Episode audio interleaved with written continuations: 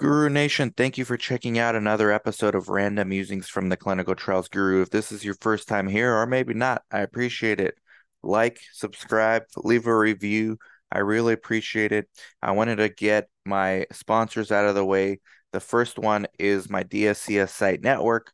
We help sites get studies, help them do their budgets, help them with SOPs, a shoulder to cry on, anything you can think of. We help sites across the country do the more sites in our network, the easier it is for us to get studies and from sponsors and CROs directly. If you're interested, check out the link in the show notes. A low monthly subscription fee. That's my company. Also, CRA Academy. If you're interested in learning how to become a CRA, check out the CRA Academy, the only program out there with a real internship opportunity through my CRO for all graduates of the Academy. Also, CRC Academy, same thing, but for coordinators with real internship opportunities. And now I wanted to get to my sponsors who help make this show consistently available to you and well produced. First one is Veeva Site Vault. Links in the show notes. Free electronic investigator site file, free digital signatures, free delegation of authorities log all digital go paperless it's completely free. If you ever wanted to try going digital at least for the investigator site file check out Veeva, link in the show notes. Next is versatrial it keeps your study portals organized. It's collaborative so all staff at your site can get access and use it. We have 12 15 links sometimes per study to different portals. This keeps everything in one place.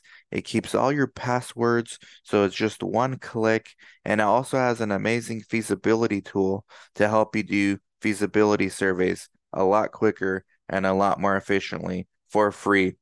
Next sponsor is CRIO. This is the only one that's not free, but I think it's well worth it. It's eSource, it's eReg, it's CTMS, it's patient recruitment, it's patient payments. And you don't need to try all those things at once. You pay for what you need. But it is amazing. Once you start using it, most likely for the e-source, you're going to want the CTMS. You're going to want the automatic invoicing. So when you click on your e-source, dry ice was used for a lab, it will automatically send the invoice to the sponsor for the dry ice. Saves you time, countless things like this in CRIO. Amazing tool. Check it out. Next sponsor is Inato for experienced sites. If you want to get studies for free, Inato's the way to go. I just got my first study recently through Inato. It did take a few studies for me to filter through, but Inato actually does a really good job of making sure that it's a study that you actually want to take and they even do one-on-one Zoom calls with you and your PI or whomever from the site wants to join to see if a study is the right fit for you. And it's absolutely free. They get nothing out of it. I think the sponsors pay them on the back end. And it's amazing. So check it out. in Inato, link underneath in the show notes, free. Finally, my last sponsor, 1N Health. This is a central patient recruitment vendor. They currently do not work with sites, but if you're a sponsor or a CRO, they are the best. I've used all of them. I've been doing this for 17 years plus. They are the best leads, the best interface for coordinators. You can text patients directly from the portal. They literally saved one of my studies recently, both at my site. We were just screen failing patients left and right until we finally used 1N Health and we got ourselves a respectable randomization number all through 1nHealth. And they also did this entire study wide. Sponsor was able to end enrollment successfully because of them. I've never used, I've never been a fan of central patient recruitment vendors. This is the best one. Check them all out. Links in the show notes. Guru Nation, Ethan Bond is here. This is somebody you got to follow on LinkedIn. His LinkedIn is underneath the video and in the show notes. He's the co-founder and CEO of Select IQ. He spent a lot of time, I'm talking like seven years, at Palantir, which used to be a meme stock, but is now a legit company in and of itself. I know a lot of the viewers are interested in that. and his career took a lot of interesting turns within clinical research. Uh, he even had a stint at Facebook, and he's a computer science guy, product tech design, product strategy at Palantir, and now founder, co-founder, and CEO of Select IQ. So, Ethan, thank you for coming on, man. This is a pleasure to have you here. Sure thing, Dan. Yeah, thanks for thanks for having me. Yeah, I, I, have I've consumed all of your material. Everything I could find um, was a big part of how I sort of wound up in this space um, post Palantir. So yeah, I owe a huge thanks to you. PP. Yeah, Thank you. yeah, yeah. Brad Hightower and uh, Dr. Fox and all the all that all the compadres uh, have been huge. So happy to be on this side of it. All the troublemakers in this space. Uh, here's to That's the troublemaker. What, what, did Steve Jobs say? Here's to the misfits. That's right. all right. Well, welcome to Team Misfits, and um, we're gonna get into why you founded your company. But how did you find research? Yeah, yeah. So um, basically, at Palantir, so I come from a software engineering and software design background. Um, interned twice at Palantir on very different things, um, and and uh, once at Facebook, decided I didn't like Facebook all that much. I uh, went back to Palantir full time. Did you meet um, I did not. Facebook was already a gigantic company at that point, too big for my taste. what about CEO Palantir? You meet him? Um, yes, yeah, and and the COO Shyam, uh, I, I owe a lot of my career to. Um, wow. So yeah, um, yeah. So Palantir uh, works a big data company works in a lot a lot of different sectors. Um, my career is mostly on the commercial end of the spectrum. I did a little bit of work with um, with some intelligence agencies, and then with uh, oil and gas production. And then after a few years um, into my career there, Shyam essentially pulled me aside. and was like, "Hey, go cure cancer." And I was like, "That was as broad as the mandate was." That was literally uh, what was, he said. That was the mandate. Yeah. Uh, and so that is how Palantir operates. And so from there, it was just sort of like figure out what sort of dent I could make um, in in the whole system. And I think luckily Palantir has access to a lot of different organizations. Um, and so I, I, was able to uh, work with a, a, very large cancer center. Was able to work with uh, Novartis um, and some other large pharma companies, and then um, with COVID, uh, NIH, um, obviously, like COVID kind of reversed a lot of, or, or kind of refocused a lot of the industry, um, and was able to move over to the NIH work uh, with Palantir, which was really about building kind of the largest, uh, I think to my knowledge, it's still the largest um, patient database in the United States. Um, and so they basically all the NIH uh, research partners were essentially pooling their their clinical data to try to understand COVID um, which obviously involved a whole lot of sort of like privacy and data governance um, uh, concerns. And so that was kind of my bread and butter was was really developing the data governance scheme that was used to uh, to build out that NIH um, that NIH uh, data set. Wow, I mean, there's a lot to unpack there for the lay people that don't know, because this is the the majority of this are research audience, clinical research audience. Sure we'll get we'll give something for the Palantir nerds out there as well. But for the research audience, I mean, many of them never heard of Palantir. Can you kind of give like a macro overview of what this company actually does? Totally, yeah. Yeah, so Palantir builds software. It's a software company. It builds um, a few very, very large, gigantic pieces of software that are extremely expensive. And what those pieces of software do is essentially data integration. So you have as a as a government or as a large um, a very very large uh, uh, enterprise, you have tons of data. It's scattered in a million different systems, owned by thousands of different people. And the question is like, how can the enterprise actually leverage all of that data that it has? And what Palantir does is build software that facilitates that. So connects to all those data sets, ties them up into a nice security architecture, um, and then ex- and then makes that data accessible to the people who need it um, and in particular through the interfaces that they would like to interact with that data through, right? So, like, mm-hmm. if not everybody is a data scientist, I'm not a data scientist. I'm not going to be writing R and Python um, against a data set. Uh, so so Palantir also provides kind of these uh, different UIs, uh, which was a lot of my job as a product designer. There uh, was developing these UIs that are more purpose built. Like how do you how do you create something that allows you know an idiot like me to interact with data and answer the questions that I need to answer with it. More like an idiot like me, but so their clients are typically government or Fortune 500 companies. You said Novartis yeah. was one. Um, yeah. And so yeah. the COO literally pulled you aside one day and said, "Hey, let's go cure cancer." Yeah, yeah. So Palantir had entered into a uh, that's ambitious, a, man. yeah, entered into a joint venture uh, with Merck, uh, the German German Merck. So that joint venture is called Syntropy, uh, and so I was on the founding team of Syntropy, um, and that was essentially kind of setting out. It's like, hey, all these different institutions have all of this different data. Everybody has different pieces of the puzzle of cancer. Um, how can we build the infrastructure to allow us to pool all those pieces so we can start actually figuring it out?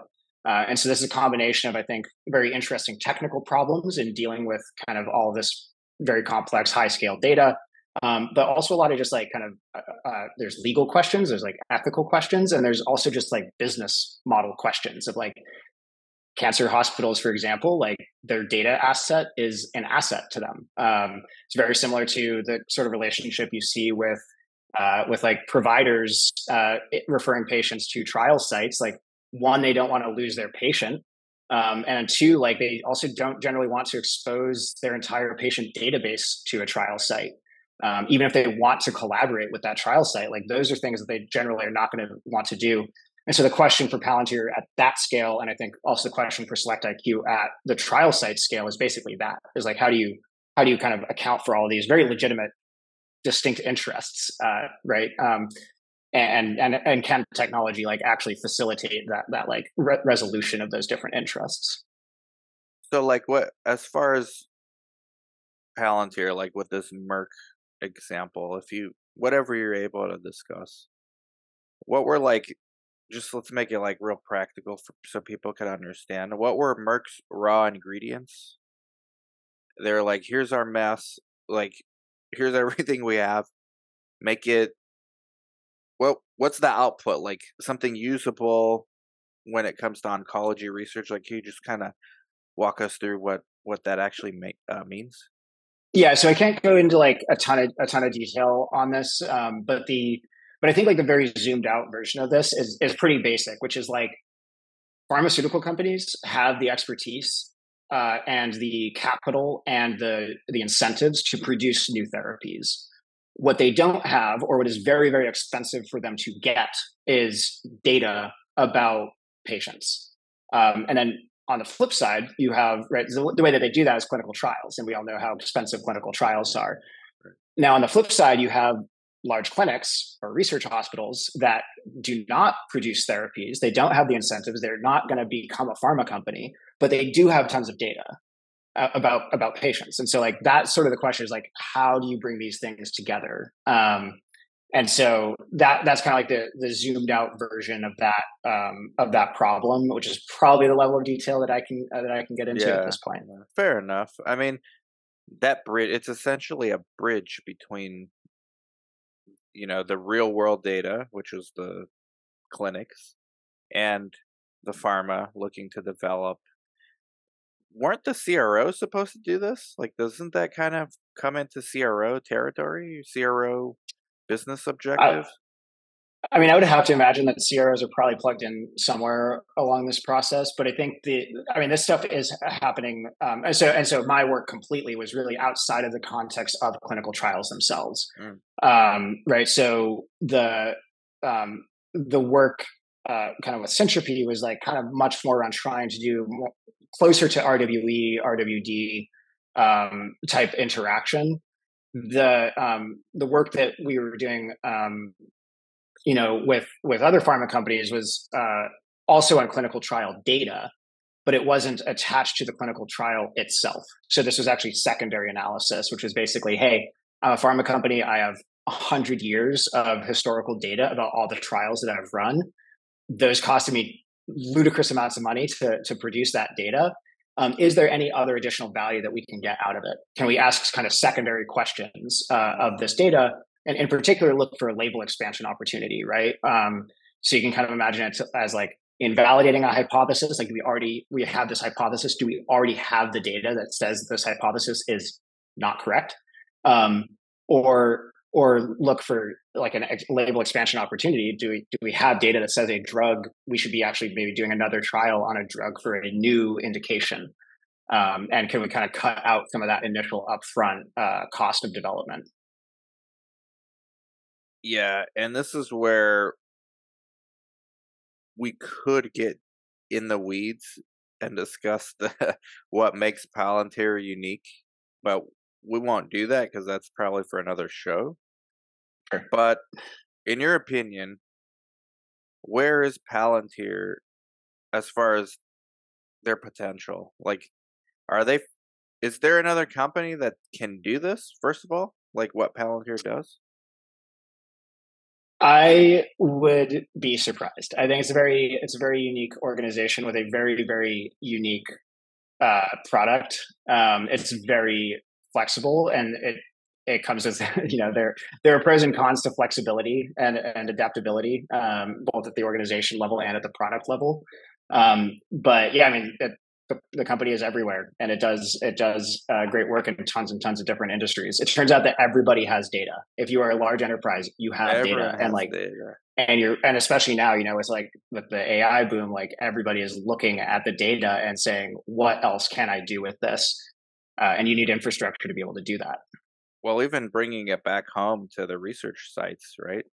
Um, still, only like thirty percent of sites actually use eSource, but mm-hmm. that number is gonna eventually be a hundred, probably yeah. in this next century. So, in the next century, I hope. Right yeah. now, Palantir maybe is working with governments and big corporations, but pretty soon there's going to be a demand from small businesses and even from yeah. just people. Yeah. And it's just so it's like a paradigm shift to like truly understand this company. Uh because at the end of the day, I mean, there's proprietary algorithms, probably a bunch of AI. But aren't those things like commodities? Like I'm I'm just trying to figure out like what makes Palantir so unique. Is it really just as simple as they're the first ones to put it all together and the first advantage, like first mover advantage or whatever it's called? So I think from from my perspective, and this is something that I'm that I am trying to bring, uh, obviously to the to the trial space via Select IQ is is really meeting people where they are. So you, you mentioned like eSource, right? Like, okay, yeah, you can build software for the imaginary world in which everybody is on eSource, or you can meet people where they are, which is like they're doing a lot of their work on paper. And so, how can you accept that reality and still deliver advantages to those people? Um, the real world, like organizations that uh, you would hope have, uh, you know, have none of the sort of like data problems uh, that exist. Like you'd be very shocked at how how duct taped together the real world is. Uh, is what I what working in oil and gas and wow. going to an oil field and seeing actually how a field is operated or how a refinery is operated. Um, it honestly scared me, and that has been the case with every industry that I've worked in. And I think accepting that reality and saying like okay yeah you know so and so like x percent of sites are on paper and how then are you going to deliver value to them? Like that's the critical question. That's the thing i think that palantir is really good at doing culturally. Uh, it's kind of a cultural component. Um, and uh, and and yeah i think it's it's it's uh it's it's an important thing to bring when you're bringing technology to to a new industry yeah it's one of those companies where not financial advice by the way I own some shares and I still don't understand like exactly what they do. But I bought yeah. shares when I figured out that they got into life sciences. And this was yeah. before the AI hype. I think 2019 was when I got into it. Um, and I watched like a presentation. I even did a video on my channel. Um, but yeah, it's so so interesting. Like, I think it's just the tip of the iceberg of what we can actually see. But you must have been inspired oh. at your time there. I mean, you spent seven, almost seven years there. Yeah, you you must have seen something or been inspired by something to want to bring this to clinical research. with your new company? Yeah. Yeah, I mean, I think, um, yeah. So full disclosure, like we we uh, didn't start when we left when we left Palantir. To be honest, we were pretty pretty burnt out on uh, on life sciences and on pharma. Um, it's a it was a brutal brutal several years. Uh, it is um, you know just nose to the grindstone, trying to eke out um, some value and uh, so so actually when we left we we my co-founder also came from came from palantir my good friend uh, worked with me for many years in life sciences. And we um you know we actually started building software for other software companies basically for the for us essentially. Like hey uh, being a, a product person at a big software company was really hard. So like what can we do to make that easier and we spent a year doing that and and came to the realization that like you know software people don't have real problems uh, and and actually we should go to an industry that does have real problems and uh, that and that hasn't actually been well served by software. And um, we kind of created a huge list a huge uh, of, of possible industries that we could look at. One of those obviously was back into back into pharma land uh, back into life sciences. You hated and that I, I was thrilled. I mean, both of us, both of us loved the loved so much of it, right? Like the, the mission component of like uh, whatever it is that you're doing. At the end of the day, if you provide value, you're getting better, faster, cheaper treatments to patients. The mission component is obviously incredible, right? Um, and then in addition to that, the, it's a very complex space, which I think is cognitively very interesting. Um, there's, I think, really great, very smart people. You're interacting with a lot of interesting people. Um, and so we were really excited to actually, you know, after after a year of uh, distraction, we were excited to get back into back into this space. And what we did was essentially, um, you know, zoomed out and looked at the overall space of of pharma, and we're like, what is the primary bottleneck on getting drugs to market? It's clinical trials. Okay, now what is the primary bottleneck on clinical trials? It's it's a bottleneck at the site level. Like it's it's a lot of it is patient recruitment, um, uh, but uh, yeah, it's like a bottleneck at where the value is actually happening. Um, and I would say that this is another kind of Palantir um, cultural thing coming through is like at the end of the day, like the, the value is created at the lowest levels of the of the system, right? It's like at, at the ground, at the ground truth is is where that value is created. Um, and that's where you've got to be moving the levers. Uh, and so that's kind of what we what we uh, started on, and, and, I think your content was incredibly helpful for for navigating down to that ground level uh, as quickly as possible. You're really practical. The sites are so interesting. Um, it's where the rubber meets the road. It's where everything happens. It's where all these big pharma, no matter how many consultants they contract and say, "Give us the next big idea," or like, "What can we do?" I mean, they could pay millions of dollars to figure out like a target. If the sites are not on board, that's it. Like it's not never gonna have a chance. So now there's a yeah. lot of startups emerging from bottom up. Like, hey, let's see what the sites actually want, and let's make that work. Let's figure out. I think it's actually easier. Let's make figure out how that can give value to big pharma, like with their objectives that they want, as opposed to just like forcing forcing down exactly what the sites uh, should do. Yeah. Interesting. You said something I, I want to like. I can, I have to ask. Software businesses don't need so don't need help, or what did you say? Yeah, yeah. Soft, software companies don't have real problems. Uh, it's not to say that they don't have real problems, but um, it's all they're very well acquisition, or what is the problem? Well, so we were working at like building software for project management, basically, um, and and kind of the, the so, so one piece of uh, startup advice you hear very frequently is like solve your own problems. But the issue with that is if you have an industry of very talented software builders who are being told to sol- solve their own problems when they create a new product, um, then you have a very very well served market, right? of people solving their own problems, and they're actually good at solving them with software. Yeah. Um, and this is as opposed to, I mean, in, in the trial space, you do. I think it's very good advice actually if you are not coming from a soft like from a software company. So I know like a lot of the most successful businesses in clinical trials are started by people who run a trial site, right? Uh, mm-hmm. and they and they're like, hey, I have this really pressing problem, and I'm going to hack my way through the software component of it uh, until I get to a solution and that's that's amazing. I mean, that's that's super super valuable. Um, One of uh, our uh, yeah, just uh, CRIO. CRIO exactly, is a perfect yeah. example. Ray Raymond Nomizu was a site owner. Yep. he thought, hey, you know what? There's got to be a better way. This is frustrating, and he slowly made CRIO like eSource. Now it's one of the industry's leading eSource, eReg, CTMS providers. So yeah, exactly. and people love it. Yeah, people love it. Yeah, because because it, it's it's clearly made by somebody who like knows the real knows the reality of the situation, right? So when you when you start set out to start Select IQ, uh, when you honed in on pharma and then you honed in on who in particular in this in life sciences was it the sites that you honed in on yeah it was it was the sites um, and i think and i think honestly a large a large part of that was because of your content basically it was um, and and it's like not also just pharma compared to you know we're looking at like semiconductors and construction and like climate tech um, but at the end of the day, if we have, we're trying to reach out to people to learn about what their problems are, and we can get, uh, you know, we have one meeting per week or something, or four meetings per week for the next three months to learn about a problem, versus we have Dan's videos and we have hours and hours of content that we can just like tear through. Um, at a certain point, it's just easier to build conviction uh, in in the space that is um, that is kind of transparent about what's going on and like that has people you know people like yourselves like sharing what's going on.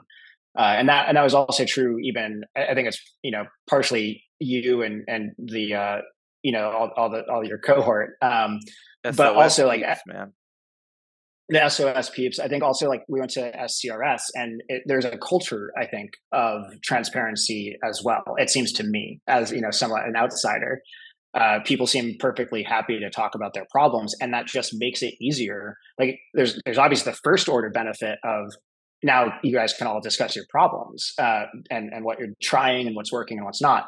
The second order benefit is uh, you know people like me can come in now and like I want to solve your problems and I can I can understand what those are right. So like hopefully you wind up with with better tools.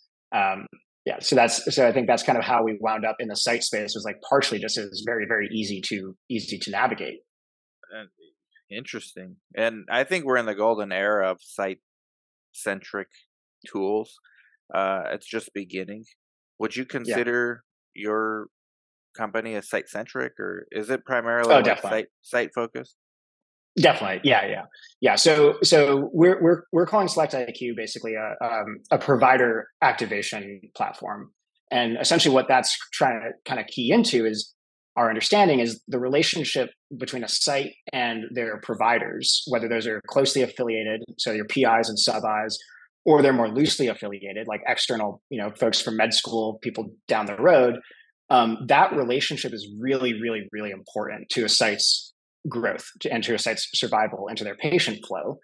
Um, and there's a lot of complexity and a lot of friction in those relationships. Um, a lot of like manual work, and uh, you know, there's like payment complexity, there's like legal complexity, there's data transfer complexity, and I think the biggest thing is just there's like cognitive load complexity. Like it's very hard to what we what we've heard is it's very hard for a site to kind of just keep their trials top of mind for a provider. Providers are super, super busy, right? They're they're absolutely underwater hundred percent of the time. And then you're just gonna kind of layer on this, like, hey, well, if you see a patient who matches these really, really specific, crazy criteria, uh, send them our way. And that's a hard thing to do in clinic. Uh, and so all those sorts of things are, are kind of things that we want to chip away at. Um, so I think it's it is site focused, but it's really about the interface between sites and providers uh, more than anything. And how does it how does that work? Yeah, yeah. So, so the the the specific subproblem we're focusing on is more of that like patient eligibility component, and essentially the way this works is like Dan, you would as as Yuma would kind of publish the trial that you are uh, that you're recruiting for, and your referring providers can install our app on their EHR. And essentially, we will rank the patients who they're seeing um, based on their likely eligibility for that trial. Um, and there's kind of a future looking version of this, which I, I, would say is kind of this on the on the front of like reducing cognitive load for the clinician is like we'll produce a daily printout for your clinician and say, hey, you're seeing Ethan at 2 p.m. Ethan might be a good match for this particular trial. If you'd like to bring it up with him, like here's a sheet of paper uh, of like what is going on at this trial and like how they can how Ethan can can enroll. uh, if he if he wants to do that. Um, and then for kind of harder to fill trials, there's also the retrospective version, which is just like go look through all of the EHR records and just like find me anybody who seems like they should match, regardless of whether they're planning to come in in the in the near future or not. I mean, it sounds amazing. It's actually sounds like something every site needs. Um, I'm glad to hear that. I I, I mean, I agree. the the issue is like cost. Is it mm, affordable? Totally. Yeah. Another issue is because I'm already thinking as you're uh, explaining it. I was talking to my PI about getting something like this. His main concern is like I like we cannot afford to have it screw up our EMRs. Like even for an hour, we can't have this thing down, slowing it down. Totally, totally. Yeah, that's even more important than the cost, honestly. For, yeah, for these guys. So what? Totally. Surely, yeah. surely you're aware of this. no, totally. I mean, I, I, I, mean, I think this uh, similar with like Palantir. It's like we were we were building like operational mission critical software. Uh, when when Palantir software broke, like oil wells would shut off, or like planes can't fly, right? Like they can't schedule the, the aircraft. Um, and so, so that is very much, I think, uh, very, very top of mind. Like we, like if you disrupt the business operations, like you're toast. Uh, and so that, that's very top of mind. Um, Tough business. yeah, yeah, totally. Well, this is the reality of software, though, right? It's like, and more, more and more so. Hmm. You can't be building software and saying, "Hey, pay me a ton of money and make your business dependent on me," but if it breaks, don't call me, right? like, uh, and so so yeah, that, that's very top of mind. Um, you know, the price component, we're we're still trying to figure out. I think how we're thinking about about price um, in in a specific, but I think in the general, like you know, SCRS is con- and, and your content as well. It's a constant refrain. Like the cash flow issues at the site level are significant, right? And and that's hard in the software business because software entails such an enormous upfront cost to develop um, that you know, it's a little tricky to be like uh, charging very very little or charging pennies or charging nothing. Um, but I think fortunately, right at the end of the day, the sponsors like they benefit. Like anything that we do to speed up recruitment, anything that we do to enhance that relationship between the site and the provider, ultimately benefits the sponsor. And I know, having worked on the pharma side, they have no problem paying for things that uh, that they think will work. Zero uh, problem. zero problem. Yeah, they will. They will pay for things that have a believable chance at working. Um, the problem with big we'll pharma, demonstrate that does. The problem with pharma, not just big pharma, all of the sponsors, is they've heard it all before. They've heard how this is going to change our study, and they're so jaded. You know, I mean, totally. they hear this yeah, from every reason. recruitment vendor. You're not a recruitment yeah. vendor. You're more of a like a e- EHR mining in a way, like a mining company. But like they hear yeah. this from recruitment vendors too. Oh well, fifteen thousand bucks for uh, a three month contract for referrals. Well, okay, we'll pay, but how do we know those patients are actually going to actually come screen, and yeah. even more so randomize? so yeah they're they've heard it all. They're jaded. They kind of want to see it work before they pay for it. That's the that, and then yeah. sites are like left in between. Like, do we risk it and just like show them that it's gonna work, or yeah. right. like how do we do it? Like somebody has to take the initial risk. That's the problem. Totally. No one totally. wants and I think, take think, that initial risk. Absolutely. And I think this this goes to my kind of initial LinkedIn comment where I was like, hey, like the, the the resolution of this issue of like site not having a ton of money, sponsor having a ton of money, but they're jaded. The resolution of this issue can't be we're just going to build things that aren't useful for the site, right? Like you have to build the thing that's useful for the site, regardless. Right. Um, but you might need to be a little clever on the business model, right? Like how do you how do you wiggle this out in a way that you know that we're taking on the risk of it not working. Um, and this, I think, again, is like actually a very big uh, Palantir thing. Is like Palantir was doing huge free pilots, like that cost tons and tons of money for Palantir for a long, long time. And it was basically like, hey, when we get to the end result, like the the result's going to speak for itself, and then you're going to pay us. Um, and that uh, I think we're taking that approach. Like we're we're going to build something that helps you guys, and if if, if it doesn't help, doesn't help you guys, if it doesn't help the sponsor, then like why should we get paid? That's the chat. That's the B two B like you know, B2B companies, they don't do advertising, but that's their, if they were to have advertising budget, that's where it's going to. Is like, use our stuff for free. right. And, and if it works, that's our ad right there. Yeah. Yeah. Right. Yeah, so I think that's a tricky it's a tricky dynamic, and I think the the pharma companies being burned is a really great great point. Like they they are burned over and over and over again by by service providers, uh, by by software companies, um, and and I think it makes it a really gnarly situation. Like they you know they need to be kind of uh, uh, you know, maybe not to get into too much detail, but there's there's a, a, big gap between the people at a pharma company who have large discretionary budget to spend on kind of experimental out their ideas. Uh, and then there's a huge gap of support. And then you have people who are like, no, no, no, this needs to be like demonstrated financial upside for the company, or we're not touching it at all. And so it's hard for a startup because you're kind of pitching this like big aspirational thing. But then the big aspirational thing is often not the thing that's actually going to move the needle for the business. Uh, and so you kind of have to navigate this like this this shaky situation of sell the big thing but deliver the the real uh, oftentimes very boring incremental improvement in productivity. Yeah and the bigger the pharma is i mean whether people like to admit it or not this is the industry with the most regulatory capture by far. That's created an yeah. environment especially at the big pharma and at the regulatory levels of revolving door you scratch my back i'll scratch yours doesn't matter if the product's good. I'll get it through right. because right. we'll accept mediocre. So I'll take a mediocre product over a great one if the mediocre one's buttering me up somehow.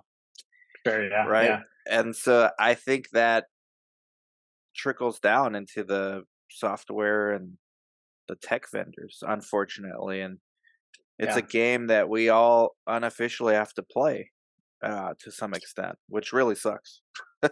well, and, and and I think the regulatory environment also just provides a really easy cop out not to do anything innovative and not to do anything clever or unique, right? Because there's a legitimate fear. Like the regulations exist for a reason, for the most part, right? And there's and they are the enforcement is real, so the fear is legitimate.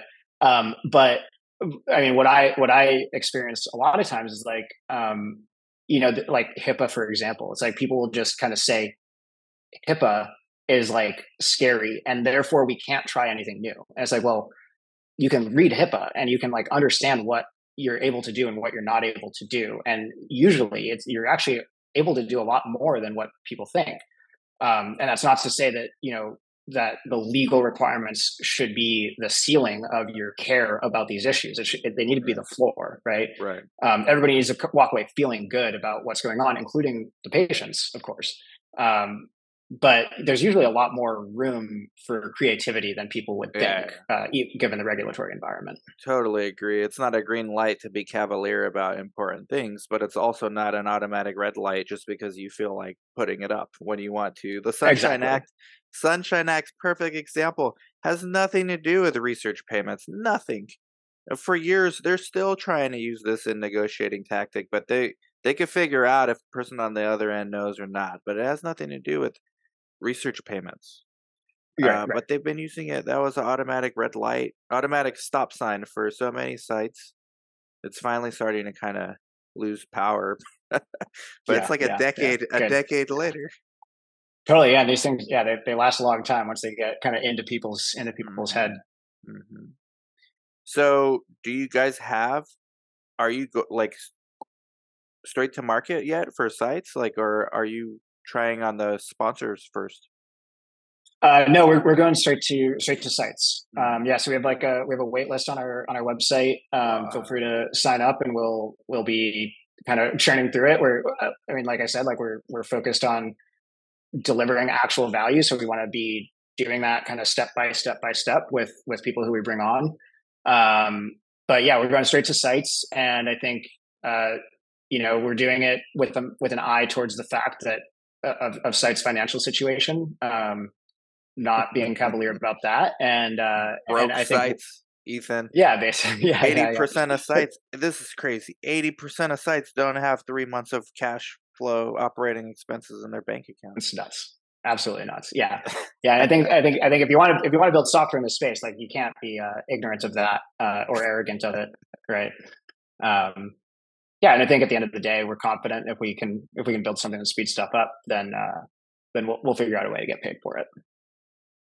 Yeah, and the cool thing about tech is it's a deflationary force. So once it's proven, I think this is why it is important to be first to market or one of the first because that's where the margins are because ultimately competition increases everything goes down and eventually yeah. it just becomes like standard like oh well we get patients like falling out of the sky in our e-source because yeah yeah. that's just how it is. Like i'm pretty sure in like two or three decades you'll have patient leads like as soon as you open your your e-source like oh screen this person. yeah. maybe they're already scheduled for yeah I, I, hope so yeah yeah. But today yeah, I mean, that, like, that's, that's, it's so hard to do that like just to get that done you know? I think ultimately the deflationary aspects of these successful things become commoditized but we're definitely far from that so you you're in the early uh yeah, yeah early yeah. phase of this. Yeah good good technology is a time machine right? It like takes a thing that took 10 hours and makes it 30 seconds and you have you like just like magic you have produced new time. Or it makes it like just passively happen like you don't even have to yeah right. Anything, right? Right right.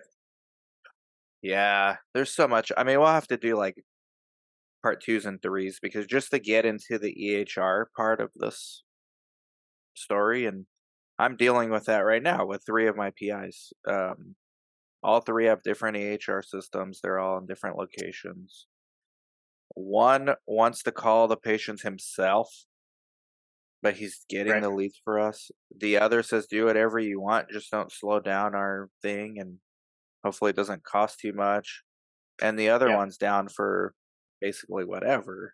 But I know if I'm yeah. dealing with this, other sites are as well. Like yeah, at scale, and we are looking for solutions. But great, there's yeah, a lot of. We'd love to help you out. I mean, even even even not like as a commercial relationship my co-founder has been uh, digging into the ehr uh, craziness right now and um, we're ha- happy to just like kind of offer offer some thoughts uh, if, if, we can if we can help help move that forward sure and thank you for coming on and sharing a little bit about your career i think it's like really cool how you got in and especially from palantir i think that even though it's not really a household name i think it eventually will be and certainly for the B2B people, that definitely carries some weight around and yeah, give so, some yeah, uh, yeah. some little Palantir nuggets for the community, for the meme stock people out there. yeah. But yeah. we gotta do part two, maybe on just mining the databases. Because sure. that's like an hour long podcast right there.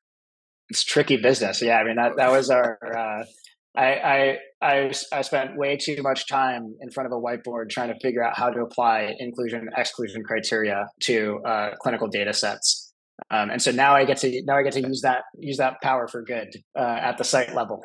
even just like, I mean, I'm not even that deep into it. Just trying to find the diagnosis with like the the main criteria being met, not even like all of it, just the main criteria. Is this person worth bothering my provider about? Or should I even right. call this patient? Like, in one of my sites, we have a green light to call the patients whenever we want, but sometimes it doesn't make sense because we don't know all the IE criteria. Like, we just want right. the diagnosis, basically. Right, right. we'll deal with it. Well, so, so this this this falls into that category of uh, when you go to a new industry and and you realize like, wow, this is really duct taped together. Uh, you know the fact that this is not trivial that, that this is not completely solved is crazy right? And like hopefully we'll, we'll get it solved. Not even close to being solved man. So yeah. thank you ethan. It was nice to meet you and you we'll definitely do a part two. Everybody, go connect with Ethan. Are you coming SOS? I'll put you on the spot, but I I I am. That is the uh, that's the that's the plan so far. I've not bought my ticket yet, but I guess I have to now. So awesome, man. Well, yeah. we'll definitely do a part two, and I'll meet you in person for SOS.